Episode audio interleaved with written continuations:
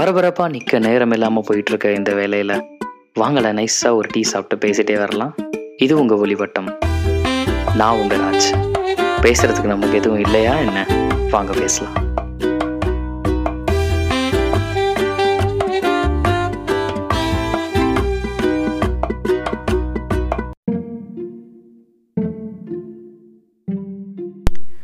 வணக்கம் இது உங்கள் ஒளிவட்டம். இன்றைக்கி வந்து த வால் அப்படின்ற டாப்பிக்கில் வந்து ஒரே ஒரு செவரை பற்றி தான் பேச போகிறோம் அது இந்த டாப்பிக்கில் இந்த போஸ்டரில் இருக்கிற மாதிரி இந்த மெட்ராஸ் படத்துடைய செவரோ இல்லை மெட்ராஸை பற்றின செவரோ இல்லை. பட் ஹிஸ்டாரிக்கலி சிக்னிஃபிகன்ஸ் இருக்கிற ஒரு செவர். அதாவது பெர்லின் வால் பெர்லின் வால் அப்படிங்கிறது ஈஸ்ட் அண்ட் வெஸ்ட் ஜெர்மனியாக பிரிஞ்சு கிடந்த ஒரு ஜெர்மனிக்கு நடுவில் இருந்த ஒரு வால் அது மட்டும்தான் நமக்கு மனசில் தோணும் இல்லையா? அதுக்கு மேலே பேக்ரவுண்ட்ஸ் நமக்கு தெரியாது. அதை பற்றி நான் இது வரைக்கும் தெரிஞ்ச விஷயம் இது வரைக்கும் நான் படித்த விஷயம்லாம் சேர்ந்து கலெக்டிவாக ஒரு மாதிரி கோர்த்து பேச முடியுமா ஒரு கதையாக சொல்ல முடியுமான்னு யோசித்து பார்த்ததில் எனக்கு கிடைச்ச ஒரு சின்ன த்ரெட்டு வேரியஸ் சோர்சஸ் இருக்குது அதெல்லாம் நான் கடைசியில் சொல்கிறேன் எங்கெங்கேருந்து என்னென்ன மாதிரி இன்ஃபர்மேஷன்லாம் நமக்கு கிடச்சிது அப்படின்னு. இந்த டாபிக் பற்றி ஏன் இப்போ பேசணும் அப்படின்னா இன்றைக்கி நடக்கிற இந்த எனக்கு இந்த கரண்ட் ட்ரெண்டிங்கில் போகிற விஷயத்தை பற்றி பாட்காஸ்ட் பேசணுன்ற எண்ணம் எப்போவுமே இருந்தது கிடையாது. இப்போது யுக்ரைனில் அண்ட் இருக்கிற சுச்சுவேஷன் வேர்ல்டு வார் த்ரீ அப்படின்லாம் நம்ம பேசிகிட்டு இருக்கோம். விளாடிமிர் புட்டினோட இன்டென்ஷன்ஸ் என்ன? ரஷ்யா ஏன் உக்ரைன் மேலே ஒரு ஒரு வார் இப்போது வந்து தொடுக்க போகிறாங்க அப்படின்றத பேசணும் அப்படின்னா அதுக்கான பேக்ரவுண்டை பற்றி நான் தேடும்போது எனக்கு கிடைச்ச சில இன்ட்ரெஸ்டிங்கான விஷயங்கள் தான் இன்றைக்கி நான் உங்ககிட்ட சொல்ல போகிறேன் அதில் ஒரு ஃபோக்கல் பாயிண்ட்டாக நமக்கு வந்து பெர்லின் வால் தான் இருக்க போகுது. இது இந்த பேர்லின் வாலுக்கு முன்னாடி நடந்த விஷயங்கள் தான் பேர்லின் வாலுக்கு காரணமாக இருந்திருக்கு. அது என்னென்னா வேர்ல்டு வார் டூ தான். வேர்ல்டு வார் டூவில் உங்களுக்கு தெரிஞ்ச மாதிரி அடால்ஃப் ஹிட்லருடைய அந்த நாஜி கவர்மெண்ட் வந்து ஜெர்மனிலேருந்து யூரோப்பில் இருக்கிற மற்ற கண்ட்ரீஸ் எஸ்பெஷலி ஃப்ரான்ஸ் மேலே ஒரு வார் தொடுக்குறாங்க. அங்கே தான் அந்த வார் வந்து அந்த லாஸ்ட்டு எக்ஸ்ட்ரீமுக்கு போகுது. அப்போது அந்த ஃப்ரான்ஸ் கண்ட்ரிக்கு சப்போர்ட் பண்ணுறதுக்காக நமக்கு யுனைடெட் கிங்டம் இங்கிலாந்துலேருந்து அதே மாதிரி யூஎஸ்லேருந்து ட்ரூப்ஸ் எல்லாம் வந்து சப்போர்ட் பண்ணுறாங்க அவங்கள தான் அலைஸ் அப்படின்னு சொல்லுவாங்க. வேர்ல்டு வார் டூவில் அலைஸ் அப்படின்னு மென்ஷன் பண்ணால் it means UK France and US அப்படின்னு அர்த்தம். அதே மாதிரி யூ ஹாவ் சோவியத் ரஷ்யா அதாவது ஜெர்மனிக்கு அப்புறமா இருக்கிற கண்ட்ரீஸில் இருக்கிற ரஷ்யன் கண்ட்ரீஸ் ஃபுல்லாகவே அப்போது வந்து சோவியத் யூனியனாக இருந்தது. ஸோ சோவியத் வந்து மிகப்பெரிய ஒரு ஒரு சேலஞ்சர் தான். ஹிட்லருக்கும் சரி நாஜி கவர்மெண்ட்டுக்கும் சரி. பட் கோல்டு வார் வந்து சோவியத்துக்கும் இந்த ஆலைஸ் கண்ட்ரீஸுக்குமே இருந்திருக்கு.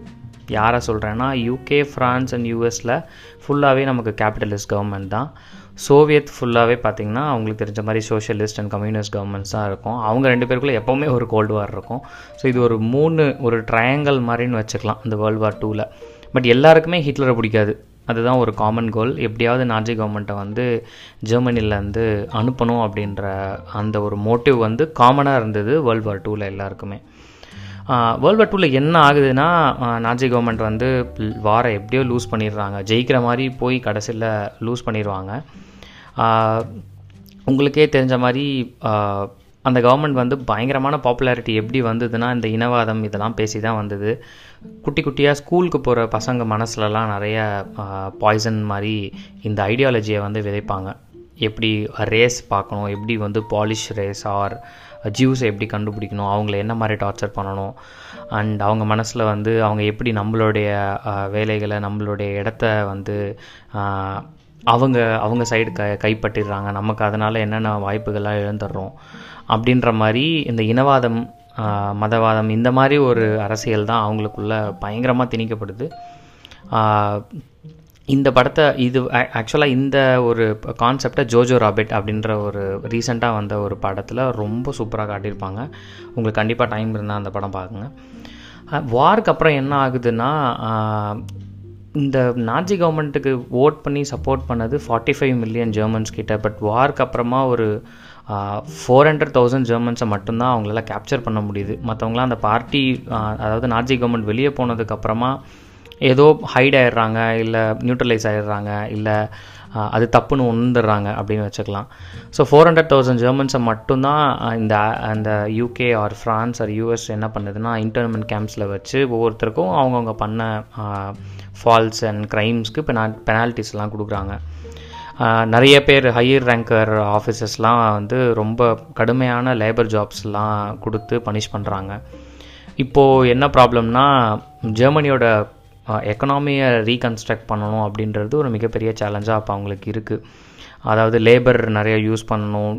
டீச்சர்ஸ் யாருமே இல்லை. அந்த மாதிரி ப்ராப்ளம்லாம் இருக்குது அப்போ அங்கே இருக்கிற மற்ற இப்போ ஜெர்மனில் இருக்கிற மற்ற அதாவது ஜியூஸாக இருக்கட்டும் இந்த மாதிரி நியூட்ரலைஸ் ஆன ஜெர்மன்ஸாக இருக்கட்டும் அவங்களெல்லாம் யூஸ் பண்ணுறாங்க of course Schindler's list is one of the best movie இந்த பாலிடிக்ஸ் பற்றி நிறைய தெரியணும் அப்படின்னா கண்டிப்பாக இதை பற்றி இப்போ இப்போது நான் ஃபஸ்ட்டு சொன்ன மாதிரி இது communist or capitalist or socialist Nazi government இது இவங்களோட ஐடியாலஜி பற்றி ஒரு டிபேட்டோ ஆர்குமெண்ட்டோ ஜஸ்டிஃபிகேஷனோ வைக்கணும் அப்படின்னா எனக்கு தெரிஞ்சு ஃபிஃப்டீன் ஹவர்ஸ் டுவெண்ட்டி ஹவர்ஸ் கூட பத்தாது. இதில் அதை பற்றிலாம் நம்ம பெருசாக பேச போகிறதில்ல ஜெர்மனியில் இருந்த நிறைய ஹை ரேங்க் ஆஃபீஸர்ஸ்க்கு மிகப்பெரிய ஷெல்டராக யார் இருந்தாங்கன்னா சவுத் அமெரிக்கா தான் இருந்திருக்கு. ஒரு nine K to ten K officials வந்து எஸ்கேப் ஆயிருக்காங்க. அர்ஜென்டினா தான் நிறைய பேருக்கு ஷெல்டர் கொடுத்துருக்கு.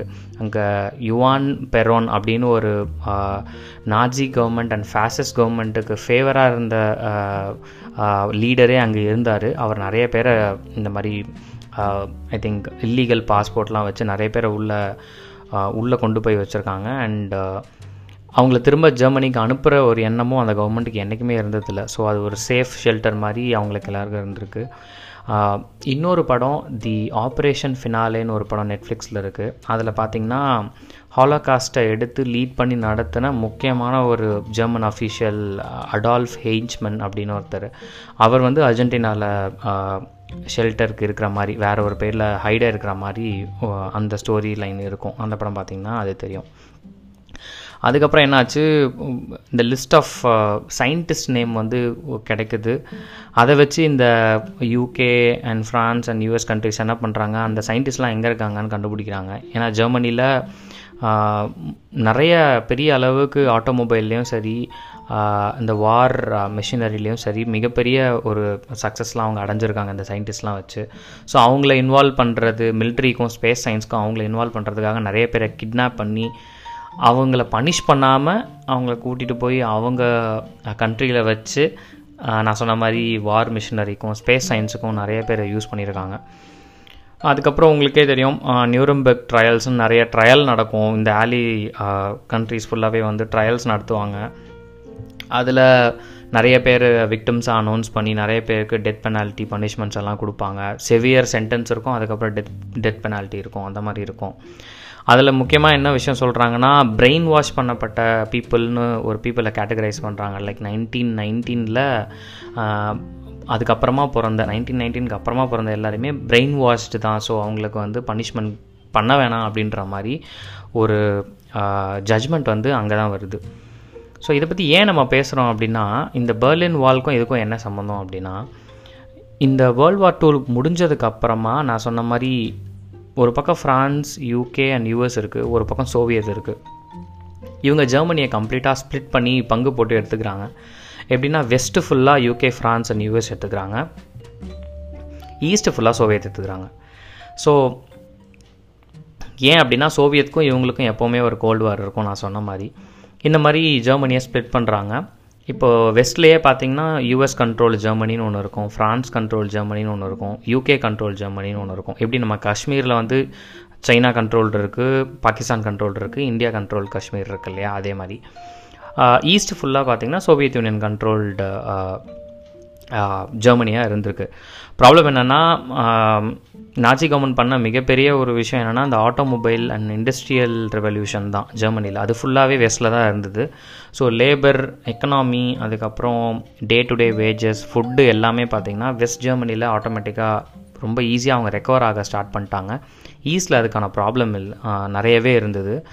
அண்ட் ஆல்ரெடி சோவியத்தோட இந்த ட்ரைனிங் சென்டர்ஸாக இருக்கட்டும் அவங்களோட அந்த அந்த எக்கனாமிக்கல் ரீஸ்ட்ரக்சர் பண்ணுற பிளான்ஸ் எல்லாம் ஒரு மாதிரி ஆல்ரெடி டேமேஜ் ஆன மாதிரி தான் இருந்தது.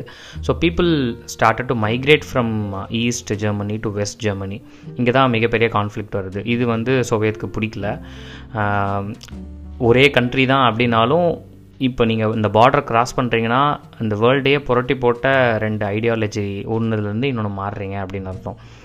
ஐ ஐ ஆல்வேஸ் பிலீவ் அந்த வேர்ல்டில் நடந்த அந்த நைன்டீன் ஹண்ட்ரட்லேருந்து டூ தௌசண்ட்குள்ளே நடந்த மிக மிக பெரிய போராக இருக்கட்டும் அசாசினேஷன்ஸாக இருக்கட்டும் எதுக்குமே பின்னால் கடைசியில் பார்த்தீங்கன்னா அந்த கேபிட்டலிஸ்ட் விசஸ் கம்யூனிஸ்ட் அப்படின்ற ஒரு டேக்லைனுக்குள்ளே தான் இது நடக்கும்.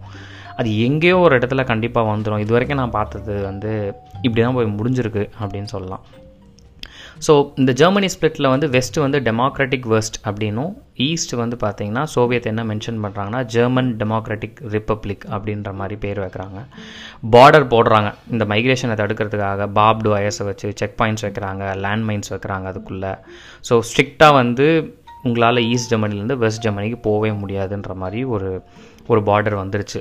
ப்ராப்ளம் சால்வ்டு தான். பட் பெர்லின் பற்றி நம்ம பேசணும் அப்படின்னா அது வந்து ஒரு கேபிட்டலாக இருந்தது. அங்கே நிறைய நாஜி கவர்மெண்ட்டில் இருந்த நிறைய டாக்குமெண்ட்ஸ் நிறைய மிஷினரிஸ் நிறைய இந்த வார் எக்யூப்மெண்ட்ஸ் எல்லாம் பெர்லினில் இருக்குது நிறைய முக்கியமான ஃபைல்ஸ் எல்லாம் பெர்லினில் இருக்குது ஸோ இந்த யூகே ஃப்ரான்ஸ் அண்ட் யூஎஸ் என்ன பண்ணுறாங்க அப்படின்னா பெர்லின் கம்ப்ளீட்டாக உங்களுக்கு ஈஸ்ட் ஜெர்மனிக்குள்ளே தான் இருக்குது அதாவது சோவியத் கண்ட்ரோல்டு ஜெர்மனியோட ரீஜனுக்குள்ளே தான் கம்ப்ளீட் பெர்லின் கேபிட்டலே இருக்குது பட் இவங்க வந்து பேர்லினை கம்ப்ளீட்டாக சோவியத்துக்கு கொடுக்க ஒத்துக்கவே இல்லை. ஸோ பேர்லினையும் கம்ப்ளீட்டாக ஸ்ப்ளிட் பண்ணுறாங்க East Berlin and West Berlin அப்படின்னு ஸ்ப்ளிட் பண்ணுறாங்க இதில் என்னென்னா ஈஸ்ட் பேர்லின்லேருந்து west ஜெர்மனிக்கு you have a free pass or free transport available so West இருக்குது ஈஸ்ட் ஜெர்மனி இருக்குது ஈஸ்ட் ஜெர்மனிக்குள்ளே பேர்லின் இருக்குது பெர்லினுக்குள்ளே ஈஸ்ட் பேர்லின் வெஸ்ட் பேர்லின் இருக்குது ஸோ வெஸ்ட் பேர்லினுக்கு நீங்கள் வந்துட்டீங்கன்னா அதாவது அந்த UK France and US control பண்ணுற பெர்லினுக்கு வந்துட்டிங்கன்னா நீங்கள் வெஸ்ட் ஜெர்மனிக்கு ஈஸியாக பாஸ் ஆகிடலாம் இதுதான் நிலைமை. ஸோ ஈஸ்ட் பெர்லினில் இருக்கிறவங்களுக்குலாம் வந்து August thirteen nineteen sixty one வரைக்கும் எந்த ப்ராப்ளமும் இல்லை. ஈஸியாக நடந்தே கிராஸ் பண்ணிடலாம் வெஸ்ட் பெர்லினுக்கு போயிடலாம். அங்கேருந்து டிரான்ஸ்போர்ட் எடுத்து அவங்க வெஸ்ட் ஜெர்மனிக்கே போயிடலாம். இப்படி நிறைய பேர் மைக்ரேட் ஆக ஆரம்பித்தாங்க பட் இது ஒரு ப்ராப்ளமாக இவங்க ஃபைன் பண்ணி நை August thirteen nineteen sixty one வந்து க்ளோஸ் பண்ணிடுறாங்க இந்த பார்டரை எப்படி க்ளோஸ் பண்ணுறாங்கன்னா அங்கே தான் அந்த வால் ஃபஸ்ட்டு ஃபஸ்ட்டு கட்டுறாங்க. வால் கட்டுறாங்க ஃப்ளட் லைட்ஸ் வைக்கிறாங்க காட் டவர்ஸ் வைக்கிறாங்க ஆர்ம்டு பார்டர் கார்ட்ஸ் இருக்காங்க மேலேருந்து டவர்லேருந்து பார்க்குற மாதிரி. யார் இந்த பார்டரை கிராஸ் பண்ண ட்ரை பண்ணாலும் அவங்கள உடனடியாக ஷூட் பண்ணுறதுக்கான ஆர்டர்ஸ் இவங்களுக்கு எப்போவுமே இருக்குது ஸோ ஃபஸ்ட்டு ஒரு வால் இருக்கும். அந்த வால்குள்ளே ஒரு குட்டி கதவு மட்டும் இருக்கும். இந்த கார்ட்ஸ் மட்டும் மூவ் ஆகுறதுக்கு. அதுக்கப்புறம் உங்களுக்கு இந்த பாப்டு வயர்ஸ் மாதிரி இருக்கும் ஃபென்சிங் இருக்கும். அதுக்கப்புறம் கொஞ்சம் லேண்ட்மைன்ஸ் கூட இருக்கும். அதுக்கப்புறம் அலார்ம்ஸ் இருக்குது அதே மாதிரி அந்த சைடும் எல்லாமே இருக்கும். கடைசியாக அந்த பக்கம் ஒரு வால் இருக்கும். ஸோ இது வந்து நைட்டோட நைட்டாக இதை க்ளோஸ் பண்ணதால் அவங்களால ஒத்துக்கவே முடியாது. ஏன்னா ஒன்றுக்கு ஒன்றா பழகினவங்க திடீர்னு ஒரு செவரை கட்டி பிரித்தது வந்து நிறைய பேரால் ஏற்றுக்கவே முடியாது. அண்ட் நான் சொன்ன மாதிரி ஈஸ்ட் ஜெர்மனிலையும் ஈஸ்ட் பெர்லின்லேயும் லேபருக்கும் சரி மற்ற விஷயத்துக்கும் ரொம்பவே போராட வேண்டியதாக இருந்தது. So people had to migrate கண்டிப்பாக அந்த பக்கம் போகணுன்ற மாதிரி ஒரு நிலமை இருக்கும்போது இப்படி க்ளோஸ் பண்ணது வந்து ஒரு கம்ப்ளீட் டிசப்பாயின்மெண்ட் இது ஒரு நாள் ரெண்டு நாள் இல்லை. இந்த வால் பார்த்தீங்கன்னா இருபத்தி எட்டு வருஷம் பெர்லினில் அந்த இடத்துல இருந்திருக்கு. ஸோ நிறைய பேர் ஈவன் மென்ஷன் பண்ணுறாங்க அந்த வால் கட்டும்போது என் அப்பா பிறந்தார். அண்ட் நான் பிறந்தப்போ தான் அந்த வால் இடித்தாங்க அப்படின்ற மாதிரி நிறைய டெஸ்டிமோனி நிறைய பேர் சொல்லி நான் கேள்விப்பட்டிருக்கேன். ஏன்னா ஒரு கம்ப்ளீட் ஜென்ரேஷன் வந்து இதை மிஸ் பண்ணியிருக்காங்க. இந்த வெஸ்டர்ன் ஈஸ்ட் ஜெர்மனி அந்த ரிலேஷன்ஷிப் அந்த வெஸ்ட் ஜெர்மனிக்குள்ளே போய் பார்த்தா எப்படி இருக்குன்னு கூட தெரியாது. கண் கண்ணுக்கு முன்னாடி தான் இருக்குது பட் போக முடியாதுன்ற மாதிரி ரெஸ்ட்ரிக்ஷன்ஸ் எல்லாம் இருக்குது ஸோ இந்த freedom of transportation freedom of speech எல்லாமே வந்து இந்த ஈஸ்ட் ஜெர்மனி அண்ட் ஈஸ்ட் பெர்லினில் வந்து ரொம்பவே பெரிய ப்ராப்ளமாக அதுக்கப்புறம் வந்தது. ஸோ இப்போ என்ன நடந்தது? இந்த ஃபால் ஆஃப் பேர்லின் வால் என்னவா இருக்கும்? சாரி என்னவா இருந்தது அப்படின்னு பார்த்தீங்கன்னா twenty eight years later exactly சோவியத்தோட end காலம் யார் மூலயமா எந்த டைமில் வந்தது அப்படின்னு பார்த்தீங்கன்னா நைன்டீன் நைன்டி ஒனில் வந்தது. அப்போ சோவியத்தோட லீடராக இருந்தவர் வந்து மிக்கேல் கோர்பாச்சேவ் அப்படின்ற ஒருத்தர் தான். நிறைய கொஞ்சம் ரிலாக்ஸேஷன்ஸை கொண்டு வந்தார். ஏன்னா அவருக்கே தெரியும் சோவியத் கவர்மெண்ட்டை எல்லாரும் ஒரு மாதிரி டிக்டேட்டர்ஷிப் மாதிரி பார்க்க ஆரம்பிச்சிட்டாங்க. நிறைய ப்ராப்ளம்ஸ் வெளியே வர ஆரம்பிச்சிருச்சு. நிறைய பீப்புள் அன்ஹாப்பியாக இருக்காங்கன்ற மாதிரி அவருக்கு தெரியுது. ஸோ நிறைய ப்ரொட்டஸ்ட் போயிட்டே இருக்குது நைன்டீன் நைன்ட்டி ஒனில் தான் ஸ்டார்ட் ஆச்சுன்னு இல்லை. நைன்டீன் எயிட்டி செவன்லேருந்து பயங்கரமாக ஸ்கூல்ஸ் காலேஜஸ்லேருந்து ஈஸ்ட் ஜெர்மனி பீப்புளெலாம் வந்து ப்ரொட்டஸ்ட் பண்ண ஆரம்பிக்கிறாங்க. ஈஸ்ட் பெர்லின் பீப்புளெலாம் வந்து அந்த வால் கிட்ட வந்து ப்ரொட்டஸ்ட் பண்ணுறாங்க ப்ரெஷர் கொடுக்குறாங்க அந்த பக்கம் மூவ் பண்ணுறதுக்கு ரெகுலராக இந்த டெமான்ஸ்ட்ரேஷன்ஸ் எல்லாம் நடந்துகிட்டே இருக்குது அந்த ப்ரெஷரை தாங்க முடியாமல் கவர்மெண்ட் என்ன பண்ணுறாங்கன்னா கொஞ்சம் ட்ராவல் ரெஸ்ட்ரிக்ஷன்ஸ் எல்லாம் லூஸ் பண்ணி பார்க்கலாம் டெம்ப்ரரியாக இப்போதைக்கு கொஞ்சம் ரிலீஸ் பண்ணி பார்க்கலாம். முன்னாடி எப்படின்னா நீங்கள் என்ன ரீசன் சொன்னாலும் கவர்மெண்ட் உங்களை அலோவ் பண்ணாது. வெஸ்ட் பெர்லின்குள்ளே நுழையிறதுக்கு. நீங்கள் என்ன ரீசன் சொன்னாலும் அலோவ் பண்ணாது. இவங்க என்ன சொல்கிறாங்க மேபி அதில் ஏதாவது கொஞ்சம் ரிலாக்ஸேஷன்ஸ் கொண்டு வரலாம். கொஞ்சம் லூசன் பண்ணி பார்க்கலாம் அப்படின்ற மாதிரி பிளான் பண்ணுறாங்க அந்த பிளானிங் பண்ணி முடித்து nine November nine nineteen eighty nine என்ன ஆகுதுன்னா கண்டர் அப்படின்ற கவர்மெண்ட் ஸ்போக்ஸ் பர்சன்ட்ட ஒரு கம்ப்ளீட் ரெகுலேஷன் டாக்குமெண்ட்டை கொடுத்து ப்ரெஸ் கான்ஃபரன்ஸில் சொல்ல சொல்கிறாங்க இங்கே தான் ஒரு மிகப்பெரிய ட்விஸ்ட் நடக்குது. இது ஆக்சுவலாக ரொம்பவே இந்த பேர்லின் வாலை உடைச்ச ஒரு மேட்டர் வந்து இப்போ வரைக்கும் நமக்கு யூடியூப்லலாம் இருக்குது ரொம்ப வைரலாக போன ஒரு கண்டென்ட் இன்றைக்கி வரைக்குமே ரொம்ப பேசப்படுற ஒரு விஷயம் வந்து பேர்லின் வாலை உடைச்சது. அதுக்கான காரணம் இவர் தான் அதுக்கான ப்ரெஸ் கான்ஃபரன்ஸ் அதுதான். அந்த ப்ரெஸ் கான்ஃபரன்ஸில் பிசாராக ஒரு விஷயம் நடக்குது. என்ன அப்படின்னா அந்த கம்ப்ளீட் டாக்குமெண்ட்டை படிக்கிறதுக்கு அவருக்கு டைம் இல்லை. ஸோ ஃபுல்லாக நோட்ஸ் எடுத்திருக்காரு. அதில் வந்து ரீட் த என்டையர் டாக்குமெண்ட்ற மாதிரி ஒரு நோட் எழுதியிருக்காரு. அதுக்கப்புறம் ப்ரெஸ் கான்ஃபரன்ஸ் அட்டன் பண்ணுறாரு அதில் ஒரு பாயிண்ட் இருக்குது கரெக்டாக அந்த பாயிண்ட்டை சொல்கிறாரு private trips can be applied without any requirements அதாவது நீங்கள் என்ன ரீசனுக்கு வேணாலும் வெ ஈஸ்ட் பெர்லின்லேருந்து வெஸ்ட் பெர்லினுக்கு போகலாம் அதுக்கு என்ன ரெக்குவயர்மெண்ட்லேயும் ரெஸ்ட்ரிக்ஷன் இருக்காது. நீங்கள் எதுக்கு வேணால் அப்ளை பண்ணலாம் அப்படின்னு அதில் போட்டிருக்கோம். பட் அதுக்கப்புறமா ஒரு ப்ரெஸ் ரிப்போர்ட்டர் இருந்துச்சு. ஒரு ஃபாலோ அப் கொஸ்டின் கேட்குறாரு என்ன கேட்குறாருன்னா சரி இதெல்லாம் எப்போதுலேருந்து நமக்கு ஆக்டில் வருது? எப்போலேருந்து இதெல்லாம் பண்ணலாம்? அப்படின்னு கேட்டதுக்கு அவர் வந்து பேஜஸ் திருப்பி பார்த்துட்டு டைம் இல்லாமல் I I think it's immediately இப்போதுலேருந்தே அதை வந்து நம்ம பண்ண ஆரம்பிச்சிடலாம். I don't see any time line on this அப்படின்ற மாதிரி சொல்லிடுவார் தட் பிகேம் வைரல் அந்த அந்த ப்ரெஸ் கான்ஃபரன்ஸ் வந்து வெளியே போனதுக்கப்புறம் பீப்புள் ஸ்டார்டட் டு பிலீவ் கண்டிப்பாக நம்ம வந்து வெஸ்ட் பெர்லினுக்கு போகலாம் இப்போவேன்னு சொல்லிட்டு. எல்லாருமே வால் கிட்ட போக ஆரம்பிச்சிட்டாங்க. அங்கே இருக்க சோல்ஜர்ஸை புஷ் புஷ் பண்ண ஆரம்பிச்சிட்டாங்க. ஆக்சுவலாக என்ன நடந்ததுன்னா அவரோட டாக்குமெண்ட்டில் லாஸ்ட் பேஜில் இருக்கும் it has to be it meant to be followed இந்த நெக்ஸ்ட் டே அதாவது அந்த நாளுக்கு அடுத்த நாள்லேருந்து பாஸ்போர்ட் ஆஃபீஸஸ்லாம் ஓப்பன் பண்ணி ஆர்டர்லி மேனரில் பாஸ்போர்ட்லாம் வெரிஃபை பண்ணி ஒவ்வொருத்தராக அனுப்பணும் அப்படிங்கிறது தான் மென்ஷன் பண்ணியிருக்கோம். பட் அவர் இமீடியட்லின்னு சொன்னதால் இது ஒரு செயின் ரியாக்ஷனாக நடக்க ஆரம்பிச்சிருச்சு. கண்ட்ரி ஃபுல்லாக அந்த ப்ரெஸ் கான்ஃபரன்ஸ் வெளியே போயிடுச்சு நிறைய பேர் கேதர் பண்ண ஆரம்பிச்சிட்டாங்க.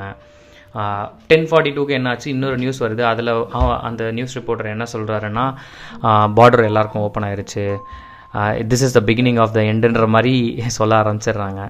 ஸோ ஈஸ்ட் ஜெர்மனி பார்டர்ட் கார்ட்ஸால் ஒன்றுமே பண்ண முடியல. அவங்க கம்ப்ளீட்டாக அவுட் நம்பர் ஆகுறாங்க. இந்த இந்த கண்ட் இந்த க்ரௌடை வந்து கண்ட்ரோல் பண்ண முடியல.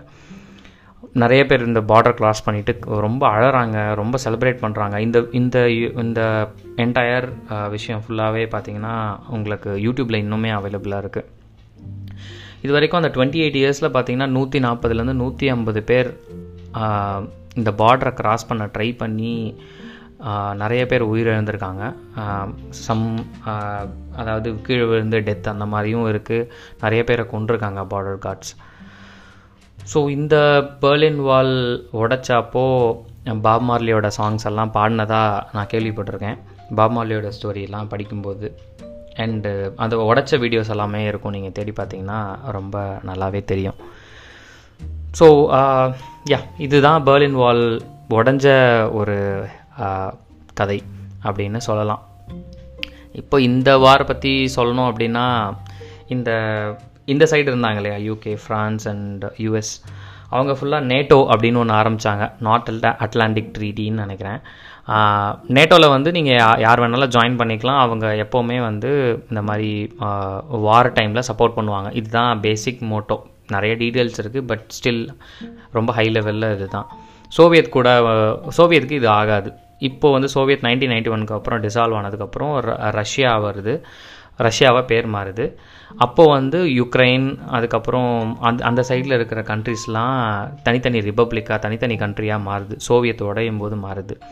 பட் இந்த யுக்ரைன் இருக்கு இல்லையா? அதோட கேபிட்டல் கிவ் அப்படின்னு ஒரு ஒரு கேபிட்டல் இருக்கும் யுக்ரைனில்.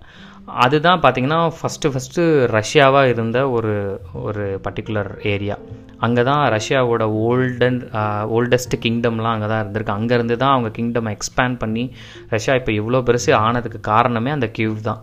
ஸோ ரஷ்யாவோட கல்ச்சரோடைய ஹார்ட்டாக வந்து யுக்ரைன் எப்போவுமே இருந்திருக்கு. பட் சோவியத் டிசால்வ் ஆனப்போ யுக்ரைன் ஒரு தனி கண்ட்ரியாக போயிருக்கு அப்படின்றது வந்து இன்றைக்கி வரைக்கும் நிறைய பேரால் ஒத்துக்க முடியாத ஒரு ஒரு விஷயமா இருக்குது ஈவன் புட்டினோட விஷயமே அதுதான். அவர் எப்போவுமே சொல்லுவாராம் அவரோட அவர் ஸ்பையாக இருந்த காலத்துலேருந்து அவர் வந்து கவர்மெண்ட்டுக்கு சர்வ் பண்ணிகிட்டு இருந்த ஏர்லி டேஸ்லேருந்தே அவர் எழுதுகிற ஆர்டிகல்ஸ்லலாம் அவர் எப்போவுமே யுக்ரைனை பற்றி ரொம்ப சாஃப்ட் கார்னர் வச்சு எழுதியிருக்காரு. நிறைய விஷயம் அவர் என்ன சொல்லியிருக்காருன்னா அது ஒரு கெட்டாஸ்ட்ராஃபி அதாவது அது நடந்திருக்கவே கூடாது இந்த வேர்ல்டில் அது ஒரு கல்ச்சுரல் பிரேக்கேஜ்ன்ற மாதிரி சொல்லியிருக்காரு.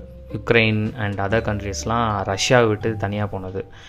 இப்போ வந்து யுக்ரைன் வந்து நேட்டோக்குள்ளே சேர்றதுக்கு இன்ட்ரெஸ்ட் காமிச்சிருக்காங்க. Uh, லாஸ்ட்டு சம்மிட்டில் அதுதான் புட்டினோட கோபத்துக்கு காரணம். அண்ட் இப்போ வரைக்கும் அவர் என்ன சொல்கிறாருன்னா நேட்டோவில் வந்து uh, யாரையுமே புதுசாக சேர்த்துக்கக்கூடாது யுக்ரைன் வந்து நேட்டோவில் இன்ட்ரெஸ்ட் காட்டக்கூடாது. வித்ட்ரா பண்ணணும். Uh, ஈவன் அந்த நேட்டோவில் இருக்கிறவங்க யாருமே வந்து ஈஸ்ட் யூரோப்பியன் கண்ட்ரீஸ்க்கு எந்த சப்போர்ட்டும் கொடுக்கக்கூடாது யாரையும் டிஃபெண்ட் பண்ணக்கூடாதுங்கிற மாதிரிலாம் சொல்கிறாரு பட் ஐ பிலீவ் அவருக்கு அந்த அந்த சோவியத்தோட ட்ரீம் இன்னும் இருக்குது இன்னும் யுக்ரைனை வந்து உள்ளே சேர்த்துக்கணுன்ற ஆசை இருக்குது அதனால தான் இதை பண்ணுறதா இது வரைக்கும் நான் பார்த்ததில் நான் படித்ததில் எனக்கு நல்லா தெளிவாகவே புரியுது. ஸோ இந்த இந்த கன் பர்டிகுலர் கண்டென்ட்க்கு வாக்ஸ் அண்ட் ஜானி ஹாரிஸ் அதுக்கப்புறம் நட்டி ஹிஸ்ட்ரி இந்த மாதிரி நிறைய வீடியோஸ் பார்த்தேன். இது எல்லாத்துலேயுமே சொன்ன விஷயம் தான் இப்போ ஒரு மாதிரி கோரலேட் பண்ணி ஒரு கதையாக அவங்கக்கிட்ட சொல்லியிருக்கேன். அஃப்கோர்ஸ் நான் சொன்ன மாதிரி ஈவன் ஃபிஃப்டீன் டுவெண்ட்டி ஹவர்ஸ் உடன் do justification to this particular topic Germany பற்றி பேசணுன்னா பேசிகிட்டே போகலாம் பட் நான் சொன்ன படம்லாம் நீங்கள் பார்த்தீங்கன்னா ஓரளவுக்கு உங்களுக்கு அதோட ஐடியா கிடைக்கும். Uh, ஹாலகஸ்ட் எவ்வளோ uh, எவ்வளோ எவ்வளோக்கு எவ்வளோ கொடூரமானது. அண்ட் வேர்ல்டு வார் டூ மாதிரி மோசமான ஒரு வாரோ இல்லை வார் அப்படிங்கிற ஒரு விஷயமே வரக்கூடாது அப்படிங்கிறது நம்ம எல்லாரோடைய ஆசையும் இல்லையா? ஓகே ஐ திங்க் உங்கள் டைம் வேஸ்ட் பண்ணாமல் ஏதோ ஒரு கண்டென்ட்டை டெலிவர் பண்ணுறேன்ற நம்பிக்கை எனக்கு இருக்குது கண்டிப்பாக உங்களோட ஃபீட்பேக்கை சொல்லுங்கள் நிறைய நான் முன்னாடி படித்த விஷயங்கள் இப்போ படிக்கிற விஷயத்தையும் நான் கொஞ்சம் ரிலேட் பண்ணி உங்களுக்கு சொல்லணும்னு நினைக்கிறேன் எப்போவுமே. பாட்காஸ்ட் பண்ணணுன்றதுக்காக என்னால் ஒரு விஷயத்த படிக்க முடியாது. அப்படி அது அதை படித்து சொல்லணுன்னா மனப்பாடம் பண்ணணும். அந்த மாதிரிலாம் எனக்கு கதையாக சொல்லிடவே முடியாது. பட் நிறையா டிவி சீரியஸ் நிறையா படம் எவ்வளவோ நம்ம பார்த்துட்டோம். ஆனால் இந்த மாதிரி ஒரு ஸ்கிரிப்டெல்லாம் வந்து இந்த மாதிரி ஒரு கதையெல்லாம் வந்து படத்துலலாம் பார்க்கவே முடியாது. அவ்வளோ இன்ட்ரெஸ்டிங்காக இருக்குது அவ்வளோ சர்ப்ரைசிங்காக இருக்குது நிறைய விஷயம். இன்னொரு வார் வரக்கூடாது அப்படிங்கிறது என்னுடைய ஆசை. பார்ப்போம் யுக்ரைனில் என்ன நடக்குது அப்படின்றத. Okay thank you so much and இன்னொரு எபிசோடில் கண்டிப்பாக நெக்ஸ்ட் டைம் மீட் பண்ணலாம். பாய்